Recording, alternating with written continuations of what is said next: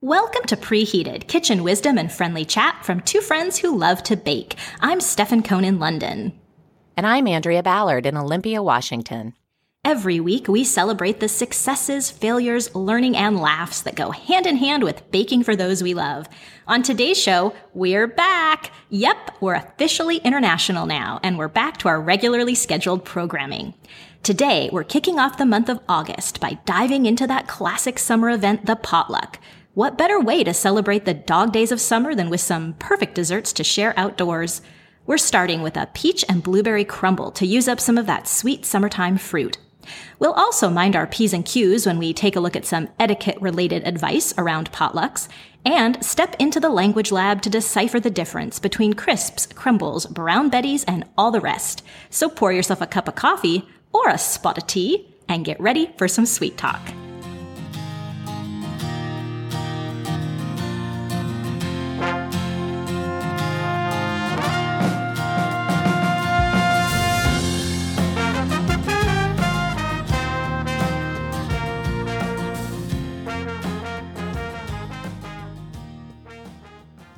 Stefan, welcome. It's so good to talk to you again. Andrea, I'm almost shaking. I'm just so excited to hear your voice. It's been like eight weeks. I mean, it's been a really long time, hasn't it? Just, I, I have lost all track of time.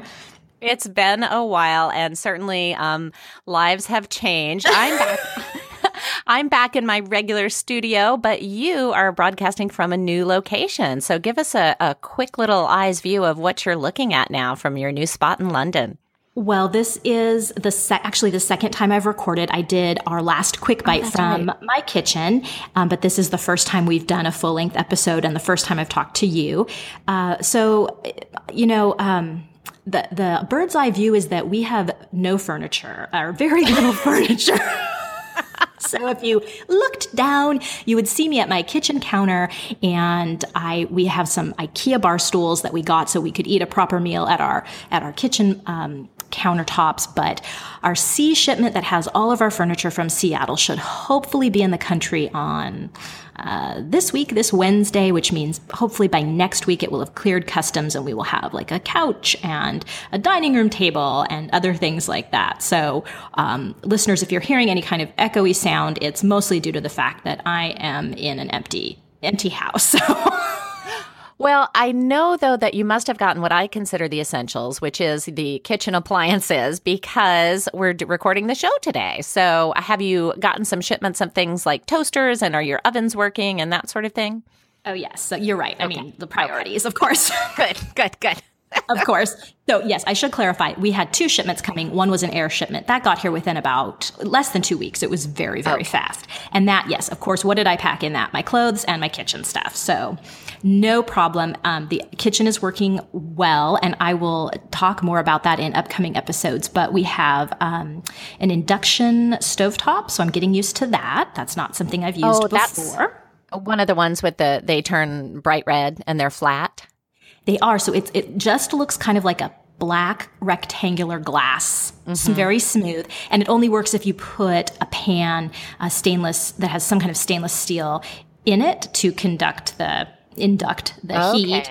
Okay. And um, so that's all new to me. And it's so far so great. Uh, it boils water oh, in about okay. three minutes. It's, it's incredibly fast. I love it. But does it go down in heat as fast as well? That's what I would be worried about. Like if you need to go from a boil to a simmer, it does. Yeah. And and then wow. when you turn it off, I, I was thinking, I'm gonna forget, put my hand like right on top of this thing, but it has this kind of convenient um, H for hot that kind of like glows up on the uh, on the on the pad. So at least you're you're looking at like a glaring neon light for a while. But okay. um, yeah. yeah. that's that's great. And then um, I'm lucky enough in this new kitchen to have two ovens, which is kind of a lifelong dream. And uh, we oh. had talked, I think, before about um, they're smaller. They're definitely smaller. Yes. yes. They they certainly are. Uh, and one is even One's even smaller than the other one, and it also turns into a microwave, which is fascinating, and I'm really getting used to that. I You know, part of this, Andrea, I don't know if it's that I'm in a different country or it's that I have not shopped for large appliances in 20 years. You know, perhaps right. these ovens that turn into microwaves are really commonplace in the States now. I don't know. But, right. um, but the, the smaller of the two ovens also converts to a microwave. So that's really no, cool. That, that reminds me in uh, 2005 when I went to buy a new car. I um your I Jetta was this your Jetta? This was right. Well, this was right after my Jetta because the Jetta was used. So this was the first time I was getting a brand new car, and I remember as I was shopping, I kept saying to the car salesman things like, "Well, I really like the cup holder on this one," and um, the car salesman at a certain point said, "Ma'am." Cup holders are now standard on cars. This should not be a decision factor for you. Every new car you buy will have cup holders. And I was like, oh, okay. oh my gosh, what will they think of next? Yeah, yeah. so it's it's hard to know if this is um, cultural or just uh, just a new appliance in general. But um, the oh. kitchen the kitchen is great, and I'm having um, a good time already. And I can't wait to tell you more and tell our listeners more about the uh, the the trials and tribulations. And I'm looking forward to tackling some more recipes and and really turning it on and getting going. Well, I know we can't wait to hear about it. And um, we have sort of built into our show listeners opportunities for um, us to plunder Stefan with questions about cooking and eating in London. So have no fear, it will come up again. Um, on my side over here, I have returned home from my bike trip. So it is so wonderful to be back in my own kitchen. Yes. You know, after you travel for, uh, in our case, it was about 15 days you just get so tired of eating out. And even though a lot of the places we stayed in were Airbnbs and we could go to the grocery store and cook, uh, you still don't cook the way you would cook at home because you don't have all your stuff. You don't, right. you know, you don't have your spices and your olive oils and, you know, that sort of thing. So it has been really nice to get back home and be back in my own kitchen. And uh, I came back at a great week because our local berry farm this week uh, brought out their Marion berries. And so, favorite. Yeah, my favorite. So yesterday I bought a flat of Marionberries and a flat of raspberries. And I left them on the kitchen counter and I told my husband, you know, let's just eat a few of these and I'll freeze the rest for pies and desserts and that sort of thing. And I noticed this morning, I thought, well, I better freeze these pretty fast because we are plowing through them. Yeah. You can't so stop. Good. Oh my gosh. Yeah, I've been really pleasantly surprised with the fruit here too. I mean, it, I guess I guess it shouldn't surprise me. England is a small island, and so when they say yeah. like local produce, it's pretty true. I mean, all of their agricultural yes. areas are not far from London, so all of their um, stone fruits and strawberries, everything mm. is coming into season here too, and it's been really delightful. Yummy. Are you um, when you're on, you know, um, eating out every day sounds like you know people think oh how could that be so hard but i i know what you mean when we were settling in here it was the same we just we couldn't cook properly we didn't have right. you know enough like salt or these very basic things you kind of take for granted and yes. um, you do get tired of of just having to choose a restaurant and just go through the whole rigmarole of dining out and i know it's a real wonderful problem to have but um well and i i find that i get tired of um, fancy. So I was at one Italian restaurant and I remember saying to the man, could I just get some plain broccoli, just like steamed or broiled, but with no sauce, no yeah, cheese, yeah. no pine nuts, no, you know, it was like that night I just wanted plain, you know, and everything, obviously in a restaurant, they always sort of zhuzh it up and, and that justifies you paying the, the extra money for it. But right. you get to the point where it's like, I would like a broiled chicken breast and a side of broccoli. and I'd like to eat this in my sweatpants on my couch. So, well, that would be even better. I know. Oh my gosh. Well, we are going to, um, we're just so excited to be back with everyone. And uh, we are going to jump into this month, which we're both really excited about, which is a kind of this theme of potlucks and summertime cooking. And the first recipe we're going to talk about is the Barefoot Contessa's peach and blueberry crumble. Andrea, I think you and I have both had really good success with Ina Garten's recipes. Is this one you've made before? I haven't um, made the peach and blueberry combination before, but I can't think of a single time I've made a Ina Garten recipe that it hasn't turned out well. Yeah. I love her recipes. I just think they are simple. They usually have a little bit of a twist, something that maybe is just a tiny little bit different, but not not something that I have to run to the store to get some exotic spice for or something. And I just saw this one and I thought uh, this just sounds perfect to me, and especially with the word crumble. You know, when I'm thinking about picnics and potlucks, I think about something that um, not too beautiful because as soon as the first person cuts into it, you know, then yep, right. it's just going to be sitting there on the table for everyone to see. So that's why this particular one jumped out at me and grabbed me. Yeah, and I agree. Um, I've had very great success with Ina's recipes. This one is, she likes to do this a lot, which is put these in individual ramekins. I don't have enough individual ramekins, so my variation will be making a big crumble. Yeah. Um, yeah. Are you going to do individuals? What do you think? I'm I'm going to do individuals because I have them and because I'm going to probably freeze about half of them. There was a note down at the bottom of the recipe that you could um, prepare this ahead of time and then put it in the fridge and bake it later. And so some of them I'm going to put into those wide mouth one cup mason jars and just put a lid on it and stick them in the freezer. Because one thing that was so fun coming home from my bike trip, of course, the fridge had been cleaned out because we did that before we left. So we got home and we, we literally had almost no food in the house. Yeah. Yeah. And, um, but I went to, as my husband calls, my dessert drawer in the oven. And I pulled out the strawberry rhubarb that's um, right. Little mini pies that Mary Beth had recommended that I make, you know, weeks, maybe even months ago. Yeah.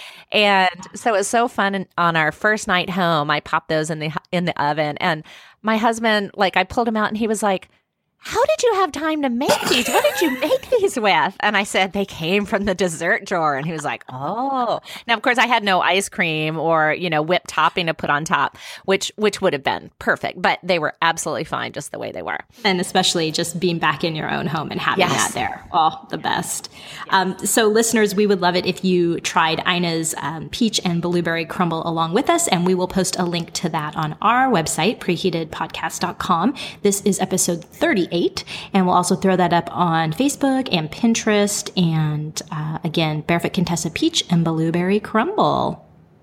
We hope you all will try it.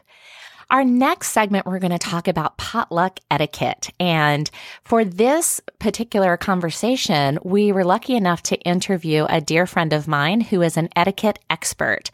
And she typically focuses on business etiquette, but fortunately, she's happy to talk about all things etiquette. And so um, I hope you'll take a listen and enjoy the conversation I had with Arden Clise at Clise Etiquette about the etiquette of a potluck. Please welcome Arden Clise, etiquette expert, best-selling author, and owner of Clise Etiquette from Seattle, Washington. Welcome, Arden. Thank you, Andrea. Well, I'm not sure if um, many of your etiquette calls uh, come on the topic of potlucks, but you were the very first person I thought of when we started discussing this topic. I know first, congratulations are in order for you. You recently had a book published called Spinach in Your Boss's Teeth Essential Etiquette for Professional Success. I so, did. congratulations. Oh, thank you. I know that I have been recommending this book to a lot of friends who are looking for college graduation gifts. And, you know, I think back in the day when I graduated from college, people gave me a briefcase. I don't think that's done anymore. Um, but I, I thought, what a perfect gift for a new college graduate starting out in their professional career because etiquette is such a big part of the workplace. And I think an area that certainly is not covered, I'm guessing, in most college curriculums. Very true. It's the new briefcase full of good information, helpful information for anyone in the professional world. And potlucks, once again, not typically thought of in the professional sense, although I did start thinking about the fact that as more and more corporate budgets have been slashed, I actually have been seeing more potlucks in the workplace. So it seems like coworkers will say, Hey, let's throw a potluck baby shower for this particular employee and coworker. And maybe in the past, a company would have, you know, kicked in and provided some funds for that. But these days they're like, uh, absolutely, you can use the conference room, but you're on your own otherwise. So true. Yes, budgets have been cut. And I think more and more people are comfortable with potluck. So, you know, it's like kind of the next thing to do. Yeah. Well, one thing that came up immediately when my co host Stefan and I started talking about potlucks is she mentioned her husband is a little bit hesitant with them from a kind of germ slash sharing food standpoint. And it made me think um, that perhaps etiquette is a way of mitigating those fears or that situation. Um, etiquette often surprises me in its ability to solve many problems. So let's just jump right in and maybe talk about the etiquette around potlucks. Do you have a couple of tips or simple rules you can offer to us first from the standpoint of the people who are going to the potluck and bringing a dish? Sure. Yeah, so lots of things around being a guest. So, one of the things to think about when you're bringing a dish is uh, make sure it's something that you don't have to spend a lot of time preparing, you know, because usually the space for preparing something is limited. Often the oven is not available or others are using it. So bring something that is pretty much ready to go, including the container it needs to go in, the utensils, anything that's that's that's going to be needed for serving it. Because so often you'll come and the host will say you know or the host might be busy and doesn't have time to find you utensils so come prepared yeah, um, the serving utensil is the one that gets me every time. I, I think I have everything I need, and then I realize, no, I need a big spoon or I need a big slotted spoon. And especially if you're at the office or you're at someone's house, you don't want to go digging through their drawers and trying to find something like that. Exactly. Yes. Yes. So another one is, um, you know, because it's a potluck and people around you are bringing their favorite dish, most likely, or a dish they spent time working on. Be very careful about your stating your dislikes. Um, in fact, don't dis- share your dislikes.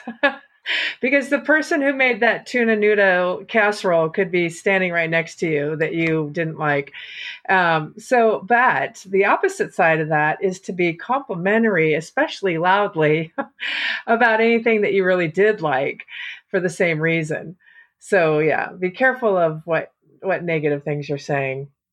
You know, that's a really good point. I I don't know that I ever articulated that, but I think I do think about that as I am standing in line because I often think about as I'm passing something over, just sort of in my head thinking, oh, I'm not going to eat that because it has peas in it. I don't like peas, but I certainly wouldn't say that out loud for fear that the person who made it might take offense to that. Ex- so great Exactly. Tip. Yeah. So true, Andrea. Yeah. So keep those little thoughts to yourself.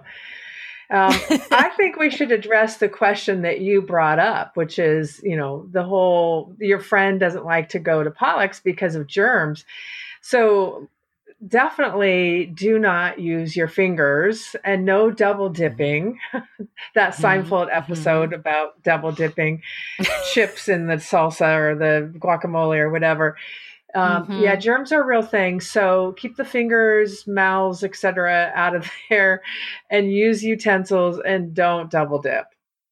Yeah, yeah, and you know where I've seen this. Um, well, actually, two places I've seen it. Um, one place, which was absolutely terrifying, was when I was at a large software company in Redmond, Washington, to remain unnamed. and as I walked by a table, it, it, wasn't a potluck, but it was a group eating kind of situation.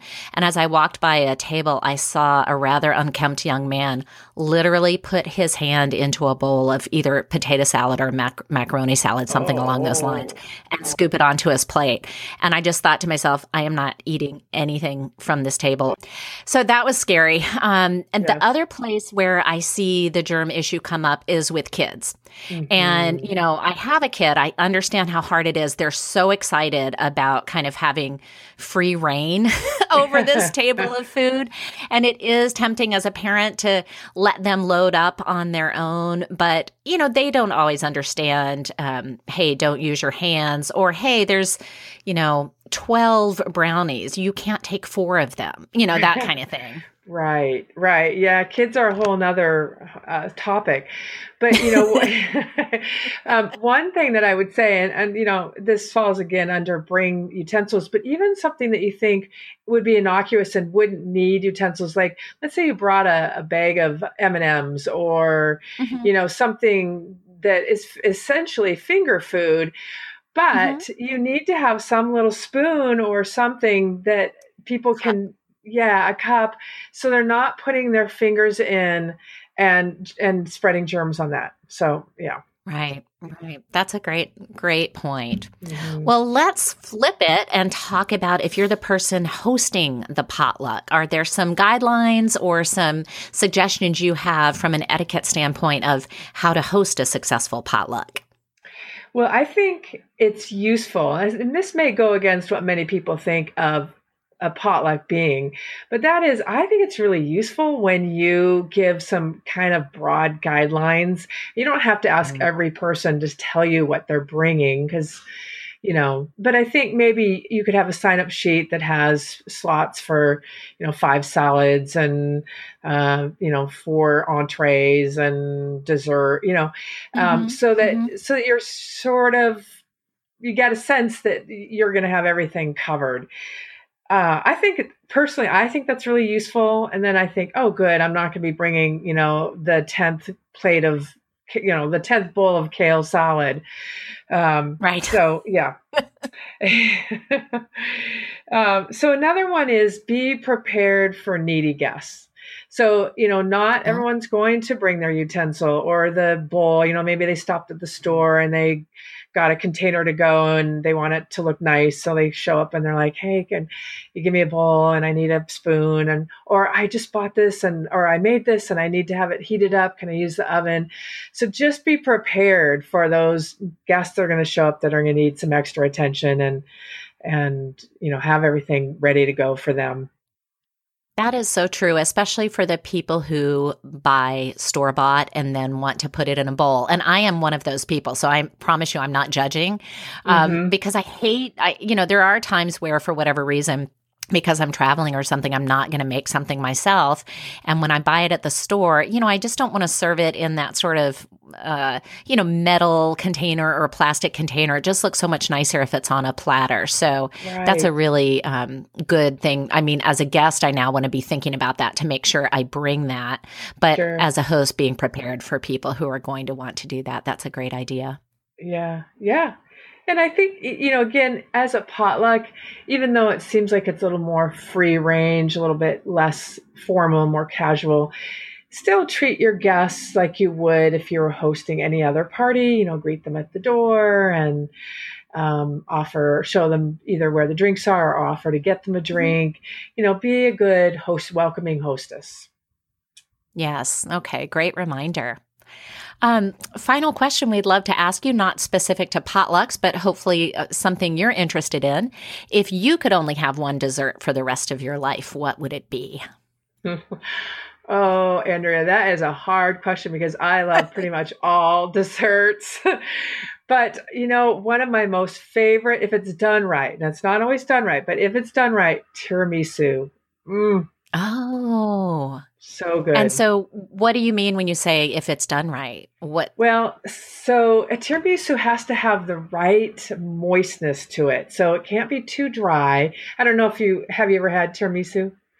I have had it. Um, I mean, it's something I typically would get at an Italian restaurant, but I mm-hmm. also I made one, I want to say maybe 10 or 15 years ago that has stuck in my head. And funnily enough, it is one that I often bring uh, to potlucks or think of bringing. And it was a mango tiramisu. Ooh. So it was the same. So good you know, same concept with the sponge um, sponge cake or the lady fingers, and then it had this mango sauce, um, and oh then it was my. soaked in, I think, like a peach brandy, so it was more tropical sure. than the typical, you know, rum based one, but um, it still had the mascarpone cream, and it was still, you know, fabulous. Oh, that sounds so great, especially for the summer. And that way I yes. can have not just the chocolate one, but I could have a tropical one. I love it. well, I'll make sure I post a link to that one in the show notes. You know, the the one reason I've hesitated to bring it at potlucks, even though it, it does come to mind often, is just I do feel like it needs the refrigeration. And so yeah. I'm I am, I don't want to take up someone's refrigerator space because I know that's often at a premium. Right. And I don't necessarily know, you know, if you're going to a party and they say, you know, come by anytime after three and we'll have dinner, it's like, how long are things going to be sitting out? I get a little anxious about that. Yes, good point. Absolutely good point, Andrea. Yeah. Well, well I'll keep my eye time. open for a really good tiramisu for you. good. Please do. Send it my way. Arden, thank you so much for offering your tips and your advice. And listeners, I highly recommend you check out Arden's book, Spinach in Your Boss's Teeth Essential Etiquette for Professional Success. Um, I am often encouraging Arden to start what I call an etiquette 911 service, which is where I call her immediately after I've committed some sort of etiquette blunder and she talks me off the ledge. So I think you'll find her advice as sound and as sensible as I do, as well as incredibly helpful. Well, you're very kind, Andrea, and thank you so much for having me on the show. And I'm here for you anytime. thank you, Arden. So I love many things about you. The fact that you have an etiquette expert on like speed dial is just. I do, and so I, rad. I love it. I have I have shamelessly used her. I think I mentioned in that interview. I, I keep telling her I wish you would start a service called Etiquette Nine One One. I can think of two particular times in my life. One was a family situation, and one was a business situation where I called her and I said, Arden I think I've made a horrible mistake. and, you know, what I just love about her is she doesn't poo poo me and say, oh, no, that's no big deal. Or, oh, no. She says, she, in, in both situations, she was like, I can see why you would be concerned. Obviously, that didn't go the way you had planned. You know, let's talk about what we can do to fix the situation. And one of the things that I love best about her is once she comes up with a plan and she says, go ahead and execute, execute your plan. So in, in the first case, I sent a gift card and a handwritten note to the person. And in the second case, I had to sort of disengage myself in a potential business relationship with a person. And I did it with just a very short and sweet email instead of the um, long diatribe I had composed in my head. Okay. You know, she gives that advice of once you've, once you've done that, you just move on. You know, you don't mm-hmm. dwell on it it. You don't think about it. You don't lose sleep over it. We all make mistakes. We're all human. There are ways to recover, and you recover and you go on with your life. Yeah, I love it. It's also common sense in many ways, but at the same time, you need someone to guide you through kind of those minefields about what if I say the wrong thing, or. But I love how she's just like stick to this plan and go with it. Yeah. And, and, I just really enjoyed talking to her, and I hope you didn't mind me sharing with her uh, your husband's feelings about potlucks. Or as I've learned, I think you call them garden parties now. right. So they yes. do have potlucks here, and I'll talk more about that next episode. Um, yes. Yeah, very exciting to find that out. You know, my husband would not be uh, unhappy at all that you've called. He, it's just a thing. He just has such an aversion to potlucks for exactly those reasons that you talked mm-hmm. about. Like, mm-hmm. I don't know who prepared this. What were they licking their fingers? What were they touching? Petting their dog while they were making this potato salad? All of that and I have, uh, I'll, I'll poo poo that and then we'll go someplace and something incredibly gross will happen. And I'll, I'll just look at him and say like, I have to, like you, another point Darn for it. your side here. Like, so last year, um, my daughter's fifth grade graduation party, they had, have you seen, they're like, um, a motorized like chocolate fountain and it, it's some kind of like oh, chocolate sure. syrup and you know it's it's supposed to be very like elegant and, and grand and mm-hmm. i look over at one point during the night and there are about six 10 year old boys, uh, like head at an angle, just like drinking from the chocolate fountain. and it it drips down in and then recirculates. Oh my god, Andrea! oh no! I think I just like just set thinking, my plate down at that point, and we we quietly exited. well, I'll take your chocolate fountain and top you on oh. that one because I went to a wedding once and it had a beautiful outdoor reception And, you know, we walked in and you saw the, you know, the food and the tables and the bride and the groom weren't there yet. You know how typically the guests kind of get to the reception before the bride and groom do. And so we were all waiting for them to show up. And I saw there was a dessert table sort of out of the corner of my eye, but I didn't really pay attention to it. And a few minutes before the bride and groom showed up, this little girl went by me and she was wearing this adorable white eyelet summer dress and it had these brown spots all over it. And I thought to myself, like, what has she been rolling in the mud or, you know, what, where did that come from? And then another little kid went by in these same brown spots. I thought, what is going on? So I sort of followed where they were coming from and all these little kids, they weren't dipping their heads in, thank goodness, but they were dipping their hands in. Oh, so they were sticking their hands into the chocolate fountain. They were then putting their hands into their mouth. And then, of course, they were wiping their hands on their clothing to get rid of the evidence, I'm sure they thought. So I just thought, oh gosh, in terms of etiquette, it broke so many rules, like, you know, eating before the bride and groom are even there, before they've had the chance to go. And then the kids were just filthy. So some of them were in the wedding party. And I thought, well, there goes those pictures. Oh, no. you know?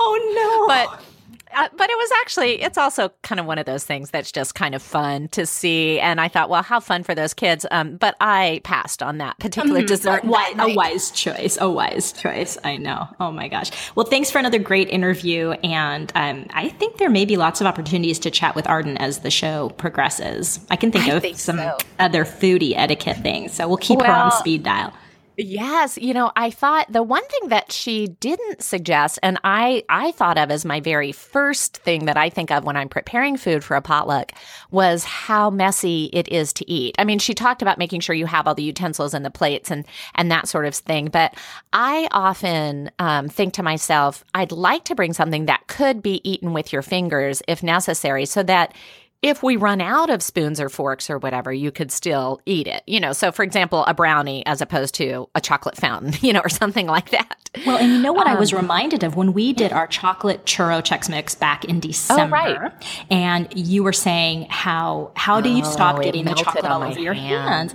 And so we had kind of brainstormed at that point that if you were going to take it to a party or an event with you know, more than just your family touching it, basically, to put just like a little, um, you know, stainless steel scoop or a plastic scoop to take that with. And that's exactly, yes. she suggested that for something you wouldn't necessarily think about, like M&Ms, right? I mean, that's a right. grab and go thing, but mm-hmm. you don't want 35 people grabbing and going. It's just, yeah. So well, and if you don't have a scoop, what I have done, and I've done this at other people's potlucks, um, just taken a little bit of initiative there, is there's almost always plastic cups on hand. And so you can just toss one of those cups in the bowl if you see that a scoop is not being used.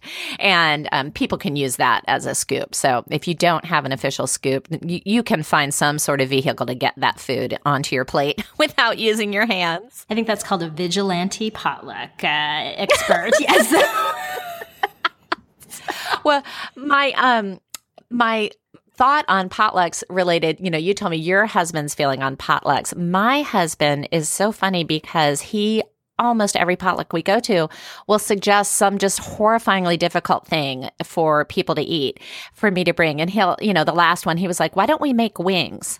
Okay. And I was like, are you kidding me? Okay. You know, right. they're just so messy and you're, you're, you definitely eat those with your hands and right. then there's usually some sort of dipping action and um, I just thought like I can't think of anything worse or messier to bring. Um, but it did remind me, you know, when you're dating someone, how you sort of put your I don't know if it's your best foot forward, but maybe it's you know you're you're you're not letting your your true colors show perhaps yeah, right. at the very beginning, like in the first blush so my, of love, right? Yes, uh-huh. yes, yes. So my husband and I often reminisce about how um, I actually took him to Wingdome on our second date, and uh, so he was just in heaven, thinking he had met a girl who loved wings. When in fact, during that whole meal, I just averted my eyes because I could not stand to watch people eat wings. And even worse, I can't stand to slowly see that little pile of bones stack up. I just, it just, I, it doesn't work for me. Um, the, and, uh, the, so, yeah. Um, an aside, so Wingdome is exactly what it sounds like, listeners outside of the Seattle area. It is a oh, right it's a restaurant that serves wings, and of course, it was named after the now long gone kingdom, I think, right? That makes sense to me. Oh, I never thought about that, mm. but I'm sure that's it. Yeah. yeah. And then you know what this just reminded me of too is friend of the podcast and our mutual friend Carrie, who oh, will yes. not who will not eat chicken off the bone for this exact oh. reason that you mentioned. Mm-hmm. I know yeah. I love that girl. yeah.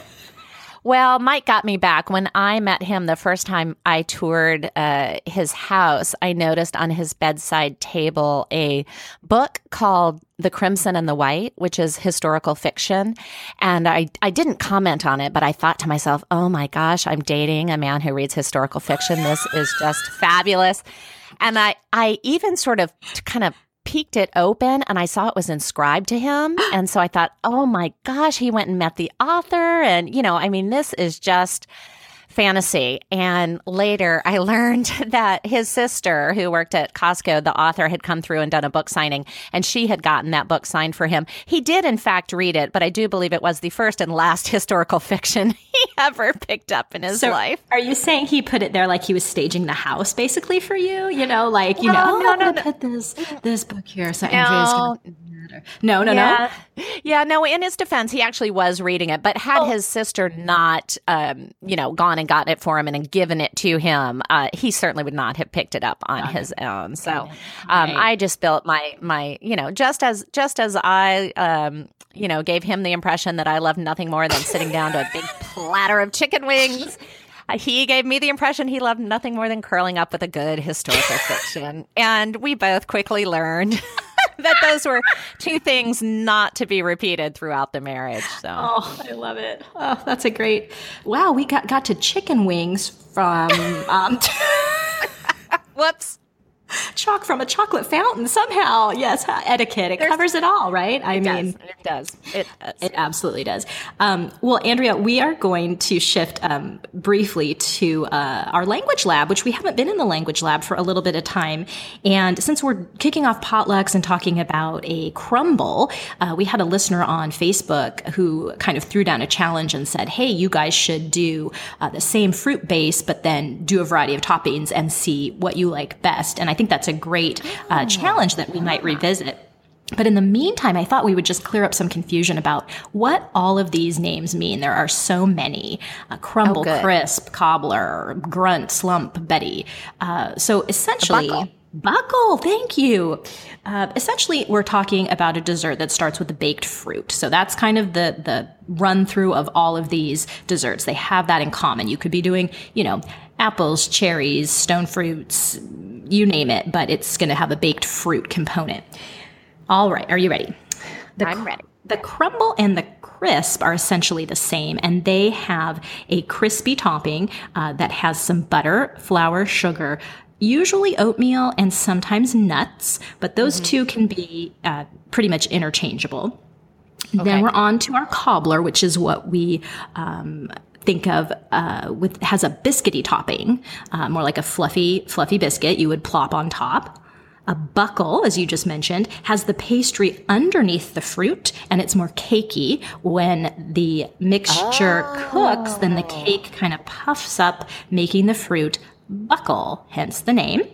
Oh, okay. A grunt and a slump are the same Ugh. thing. I know. I have issues. I have your issues. dump cake issue. I knew. I knew you were going to red flag it. Oh, want some All blackberry right. So, Call it what you will. All that it means is that it's a cobbler baked on the oven, on the stovetop instead of in, um, sorry, on the stovetop instead of in the oven. So, um, oh, they, okay. Yeah. So they got their name though. So it's kind of more steamed than baked. Well, I think of it like um, you know, like a chicken and dumpling soup. It's like that. Yeah. How you have the you would have the fruit kind of bubbling away, and then you're dropping in the biscuit dough. So it's just stovetop. Okay. Yeah, and those got their name, the grunt, because you won't like this, but kind of the sound it makes when the fruit's bubbling. You know, kind of at a slow cooking rate. And oh, the- I pr- I prefer to call that a thump, like a thump, thump, thump, not a grunt. The grunt, grunt. the fruit thump. Now we have a new entry here to contend with. Um, and the slump is from what the sound it makes as you're serving it onto the plate and what it does. So it kind of slumps onto your plate there. Um, okay. And then finally, the other one is a brown Betty, and that is like a crisp, but it uses breadcrumbs, and also it's more layered. So these other desserts either have the uh, bread component on the bottom or the top, but not both. But a brown Betty does have both. So those are just a brown Betty quick, quick rundown.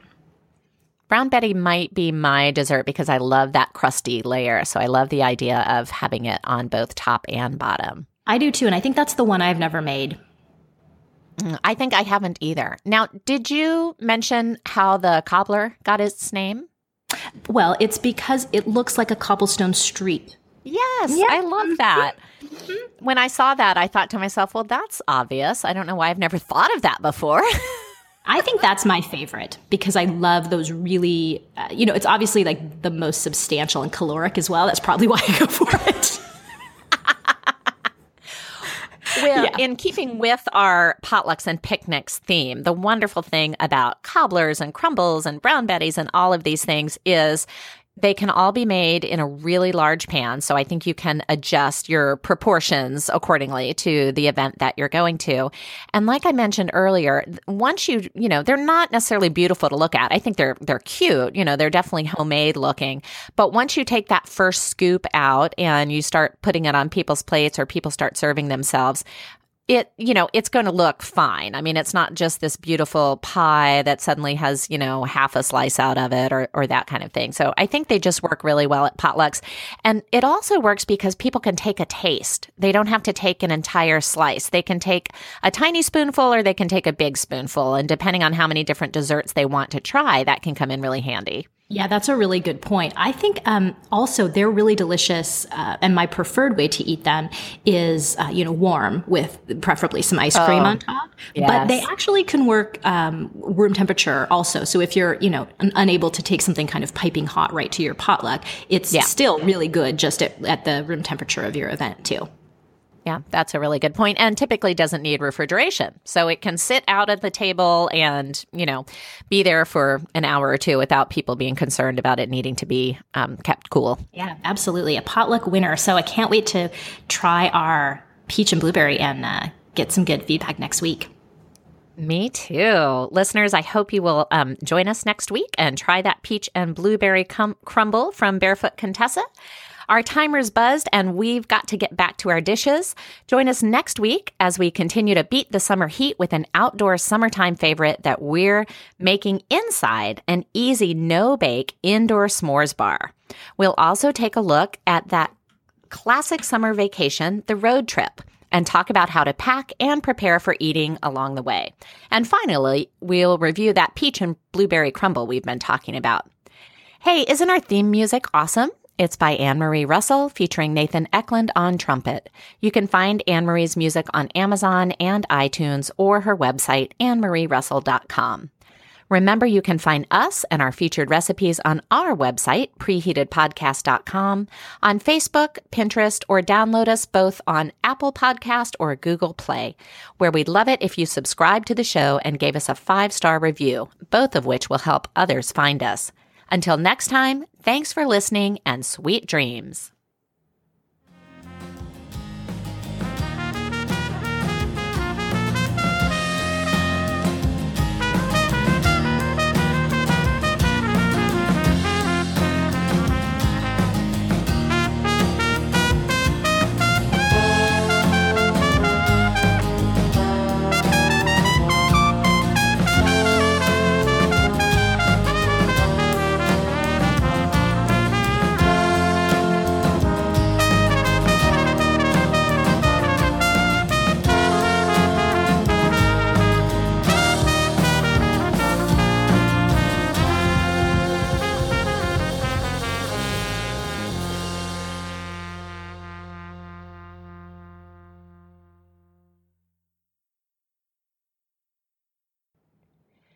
Preheated is written, performed, and edited by Andrea Ballard and Stefan Cohn in association with 24th Floor Productions.